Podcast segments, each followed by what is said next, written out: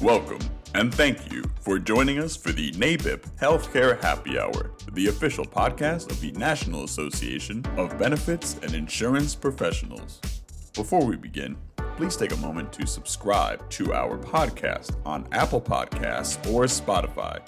The podcast is distributed on these platforms every Friday and is included in NABIP's weekly member exclusive health policy newsletter, The Washington Update, giving you a head start on your healthcare happy hour.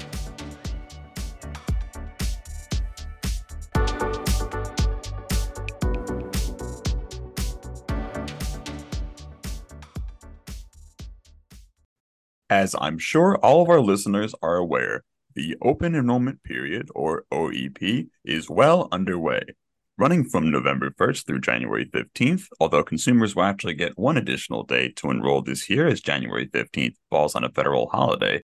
The OEP is the opportunity for millions to get covered, especially those who have lost coverage during the Medicaid unwinding. In addition to the OEP, we have some very exciting news about one of our oldest legislative priorities employer reporting relief. On this week's episode of the Healthcare Happy Hour, John Greene and Michael Andel are back to discuss all of this. So, welcome back to the podcast, guys. As I mentioned, the OEP just began this week on Wednesday, November 1st. Are there any resources available to members during the OEP?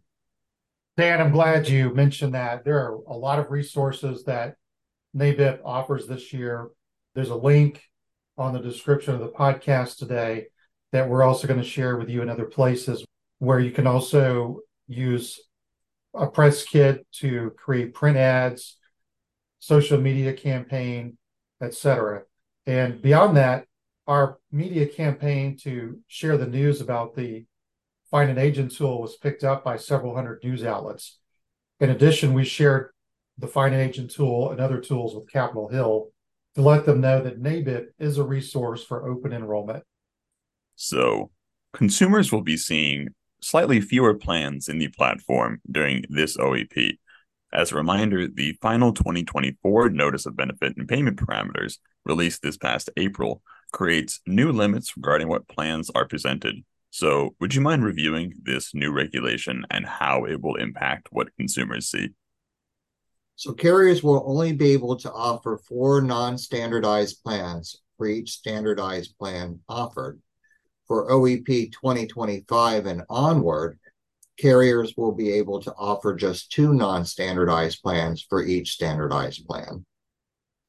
When the administration initially proposed this change, NABIP suggested using the approach utilized in many state based exchanges, including Pennie, which is Pennsylvania, and covered California. And that approach involves using technology and customers' preferences to narrow down plan choices and lead them to the most appropriate products. Multiple state based exchanges asked enrollees to complete a coverage survey before beginning the enrollment process, and the answers to those survey questions filter and sort the plan results made immediately available to prospective enrollees. But the bottom line for NABIP is that we believe in choices, and and more choices we think is better. I don't think that consumers are and agents are incapable of sorting through the many choices that they have.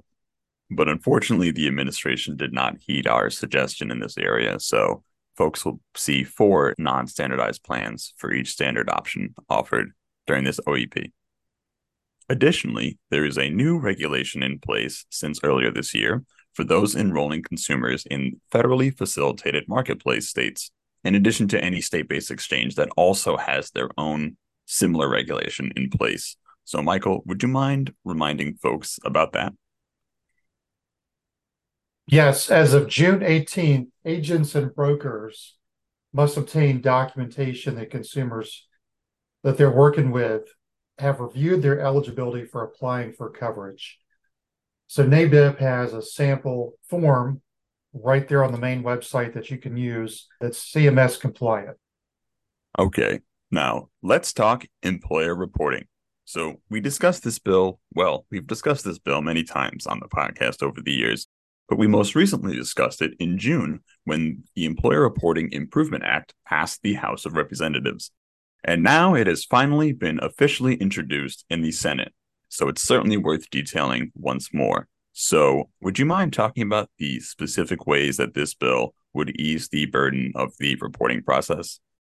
So, yes, we are very pleased about the dropping of the bill in the Senate. And it's been a long journey, about 10 years or so.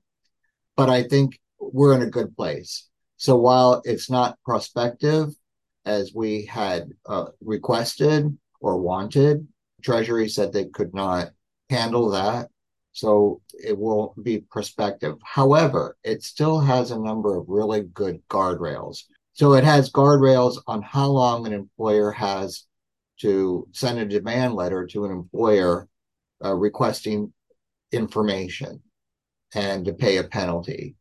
The reason we added that is that we noticed that their audits are so far behind that you know without any sort of limitation on that they it could ask you 10 or 15 years afterward. So it conforms to whatever the statutory and regulatory limits are in place as of that time. It also removes the requirement for supplying social security numbers, which are really not necessary in the first place. And with all the breaches occurring, we think that is uh, really a safeguard for employers. And the last thing that it does is it allows employers greater time to respond to the IRS inquiry. This is really important because doing it by slow mail, as you know, during the pandemic was literally impossible. There was no one there to get the mail. And I think it makes sense to expand that time for employers to respond. This bill was accompanied by another similar bill that would also provide relief for employers in this area. So, would you mind speaking a bit about that one? Yeah, so the Paperwork Reduction Act. So this is a great companion bill for the employer reporting bill. And there was a couple of reasons for combining them other than their similarities is that we were able to get co-sponsors equal in measure between Democrats and Republicans on both of these bills. And there is a hope that this bill could be, in fact, what they call hotline to expedite its journey to the floor and to the president's desk. So, what the Paperwork Reduction Act does is it eases employer reporting of ACA requirements by allowing employers the option uh, to allow employees to request their Form 1095C online. Employers are mandated to provide the Form 1095C to employees and this requirement can be satisfied through electronic distribution so long as the IRS regulations are properly followed. And permitting employers to request a 1095C from their employer online is just another common sense addition to the existing reporting requirements. So, all of that being said, we are now in November. We are reaching the end of the year, and there are still budgets to pass. So, where do you think our employer reporting bill will fit into everything that's happening? So, a lot of because of what's gone on, in, particularly in the House of Representatives with the speaker shakeup, a lot of things will be deferred to the end of the year, and it'll it'll fall down to the lowest common denominator in terms of those things that they will move under a tight calendar. So that means they have to be bipartisan and bicameral. The employer reporting bill is one of those, you know, laws or, or proposals that fits that requirement. But if they are able to hotline it, it's possible that it could actually go a little bit quicker. But given that you know we're already in November and uh, next month is the end of the year, you know if it falls to the end of the year, we at least know it will be in that batch of things that can move at at the end of the year. So we're hoping uh, that we will be toasting whatever this bill number is and the final law passage at the end of the year. It is now time for the NABIP Healthcare Happy Hour Toast of the Week. So, who are we toasting to this week? So, this week we're going to start with our champions on the Senate side who have taken up this mantle for champion our employer reporting bill.